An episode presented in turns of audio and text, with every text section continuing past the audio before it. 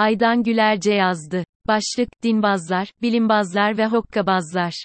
Geçtiğimiz gün yine bir sansasyonel demeç çok dikkat çekerek öne çıktı. Hemen ardından da sosyal medya tazelenmiş polemiklerle çalkalandı. Demokrasi kültürü ve ahlakı tabii bu durum sayısız örnekten sadece biri. Dolayısıyla bu yazıya da vesile oldu. Zira kamusal meydanda siyaset savaşları, daha doğrusu dil dalaşları güncel popülist siyasetin makbul aracı, yöntemi ve amacı oldu.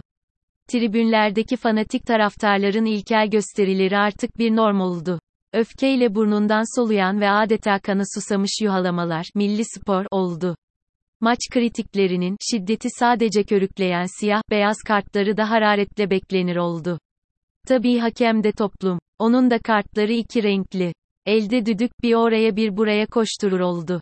Ülkede gözler ve akıllar ise adil ve güzel bir demokrasi oyunundan çok, nihai sonuçta ve skor tahtasında. Kamuoyu yoklamaları da zaten eğlence parklarındaki aşkın hararetini veya kas gücünü ölçen barometrelerden farksız. Memleketin her köşe bucağını dinbazlar, bilimbazlar ve hokkabazlar sardı. Bu koca siyasi, iktisadi, kültürel, psikolojik, toplumsal panayır elbette Bahti'nin karnaval kavramından fersah fersah uzakta. Zerre kadar dönüştürücülük işlevi yok. Kaldı ki özgürleştiricilik değeri olsun. Kısacası ve hep yazdığım gibi, böyle, ya, ya da renkli, kartlar ile, çok renklilik olmaz. Tıpkı her kafadan çıkan akorsuz ve detone sesler ile oluşan bu kakofonik kargaşanın yine onun polifonik, çok seslilik, anlayışı ile hiç ilgisinin olmadığı gibi. İktidarın, muhalefetin ve muhalefete muhalefetin ve kararsız kitlenin aynı eril ikicil mantık ile yapılan ve yapılacak olan tercihlerine, bilinçli, bütünleştirici ve onarıcı, seçim demek olanaksız. İsterse sesli veya sessiz ittifak grupları ve idolleri 3, 4 veya 5 adet olsun. Zaten bu ülkede radikal iyileşme olmaksızın, temsili demokrasi oyunu artık asla adil ve güvenilir oynanamaz. Türkiye kendini yeniden hukuk devleti olarak tanımlasa ve üstünlerin hukuku söylemi bitip hukukun üstünlüğü söylemine yeniden dönse bile geçerli olamaz. Çünkü eski veya yeni bürokratik kadroların aynı cezalandırma hukuku mantığı ve hukukçunun üstünlüğü anlayışı ile ülkede demokratik ahlak ve yargı tesis edilemez. Dil DALAŞLAR'ı yeterince merak ettiyseniz kısaca o gazete manşetine şimdi dönebiliriz. Diyanet, her gün artan hayat pahalılığının sorumlusunu buldu. Fiyatları tayin eden Allah'tır. En başta zaten kaç zamandır iktidarın türlü iktisadi karar ve söylemlerinin ekonomi bilimine tamamen aykırı olduğunu haykıran uzmanlarca türlü itirazlar yükseldi. Yanı sıra başka bazı muhalif veya laik kesim diye tanımlananlar kibarca ve sadece, hayır, değildir, dedi özetle. Fakat çoğunluk alaycı ve sarkastik yorumlarla kendilerince eğlendi ve öfke boşalttı. Bazıları ise rejim elden iyice gitti artık diye daha da endişelendi ve daha da öfkelendi. İktidar yandaşlarından ve trollerin karşı saldırılarından hiç söz etmiyorum bile. Daha mesafeli durmayı becerebilenler ve cümlenin konuşma metni içinden cımbızlandığını, yani anlamın çarpıtıldığını filan yazan da oldu. Tabii bu ülkede siyasetin dini araçsallaştırması ve popülizm AKP'den çok önce başladı. Onunla adam akıllı ayyuka çıktı ve meşrulaştı. Partinin vücut buluş sebeplerinin ve varoluşunu sürdürüş yöntemlerinin önde geleni demeli hatta. İktidarın son Alaturka başkanlık döneminde ise giderek hızlı biçimde parti veya şahıs devletine dönüşmüş yönetimin biçemi oldu. Nokta. Fakat, kaç yıldır veya salt şu son 2-3 yıldır, türlü türlü analistlerce iktidarın koltuğundan, her ne pahasına olursa olsun kalkmamak için de her yolun demekte olduğu ve de deneyeceği, dozu arttıracağı bilmiyorum bugüne kadar kaç kez söylendi.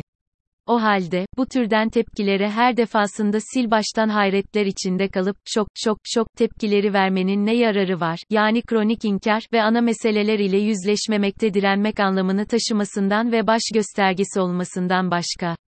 Popüler gündemi belirleyen siyasi iletişimcilerin ve bu malzemeyi yayıp bulaştıran kitle iletişimcilerin çarklarını döndürmekten başka ne işe yarıyor? Oysa zaten, bıçak sırtındaki, bu toplumda, iktidarın, başarısı, tam da burada diye 9 ay önce, yani bugün yeni doğan veya doğacak olan bebekler dölleniyorken yazmış idim. Toplumsal psişik yarılmanın ve güvensizliğin dozunu artırarak halkın bilişsel duygusal sağlığını harap edip, kitlesel konfüzyon yaratıyor. Gerçek ne, gerçek olmayan ne? Doğru ne, yanlış ne? İyi ne, kötü ne? Zaman hızla geçti, geçiyor. Gelecek tüm gücüyle üzerimize geliyor. Türkiye'nin kayıplarının ise ardı arkası kesilmiyor. İnsanlar bitkin ve yorgun düşüyor. Dertler de bitmediği gibi, yoldaki yenilerinin de birbirini kovalayacağı biliniyor. Psikolojik üstünlük mü, zafiyet mi? Öte yandan, bir, gündemi belirleme, söylemidir de sürekli ısıtılıp duruyor. Bunun marifet olduğunu, kim önce değiştirirse, psikolojik üstünlüğü de ele geçirdiği gibi safsataları meşrulaştıranlar kimler? Kime ve neye göre? Kendinden menkul uzmanlıklarının ve statükonun devamlılığından başka ne işlevi var? Oysa, bunun kimseye yararı olmadığı ve asla olamayacağı gibi, çok zararı var. Böyle abesle iştigallerle ne yazık ki bu ülkenin sorunları her geçen saat daha da derinleşiyor. Elbette işin içinden çıkılmasını da hayli güçleştiriyor.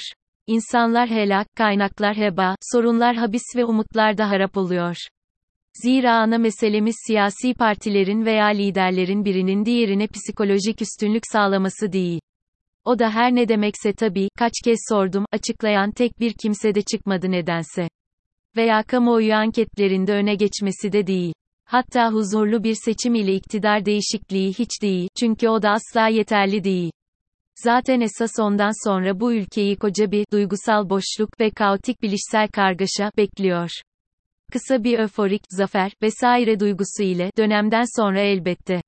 Altılı masa partileri üzerinde uzlaştıkları metinlere ve çözüm planlarına güveniyor.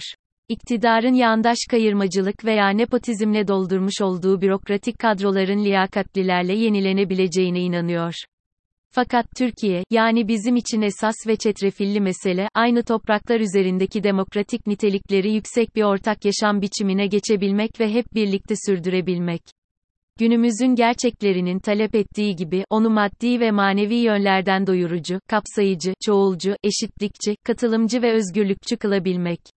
İşte bu da son yazımın son cümlesinde bahsetmiş olduğum, çeşitli yapay sınırları ve ikicil yarılmaları aşacak, dönüşümsel kavramsallaştırmalara geçebilecek bilinç sıçramasını gerektiriyor. Ancak toplumun kolektif duygusal karakterine uygun siyasi yönetişim becerisi ve performansı buna elverişli değil. Çünkü bunun için gerekli kolektif entelektüel biliş de henüz yeterince gelişmiş ve önemseniyor değil. Bu türden bir muhakeme ve ahlaki yetkinliğin okul diploması, yaş, parti, ideoloji, kentli, köylü, şu veya bu memleketten olmak ile de pek bir ilgisi de yok. Bunun en basit göstergesi muhalefettekilerin algı operasyonu, dezenformasyon, troller vesaire diye şikayet ve serzenişleri irili ufaklı konularda sıklıkla iktidarla giriştikleri söz dalaşları ve muharebeleri, iletişim danışmanlarının ve benzeri akıl hocalarının nasıl akıllar verip, ne gibi taktik yollar gösterdiklerini bile bilmem olanaksız. Fakat insan toplum siyaset psikolojisinin pesinden anlamadıklarını aşikar.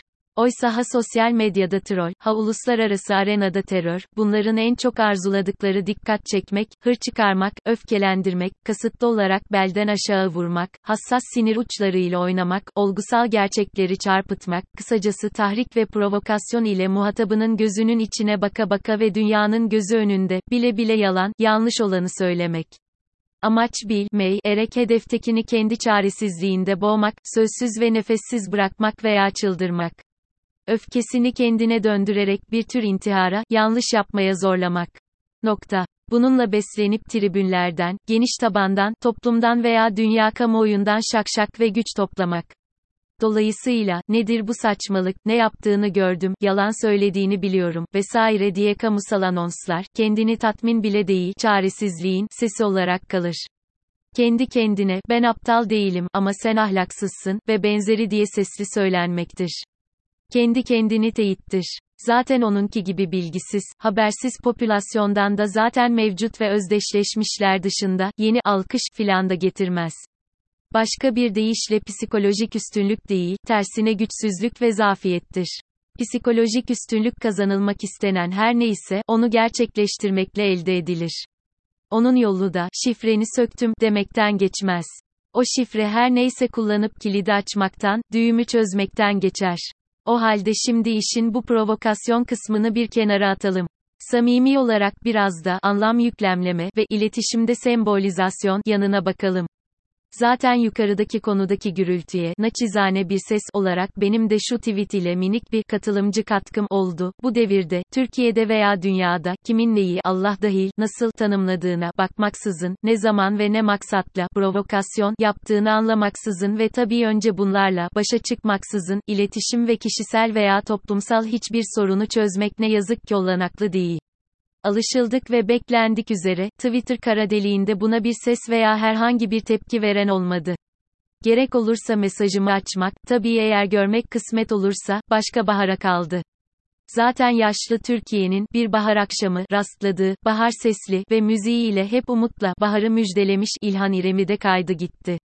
Fakat bu, zamansız, parlak yıldızımızı zamane gençleri de sosyal medyada şimdi duydu. Dolayısıyla, şu anlam, sorunsalına ve kuşaklar arası kültürel geçişlere başka yazılarda geniş yer vermek bir gereklilik oldu.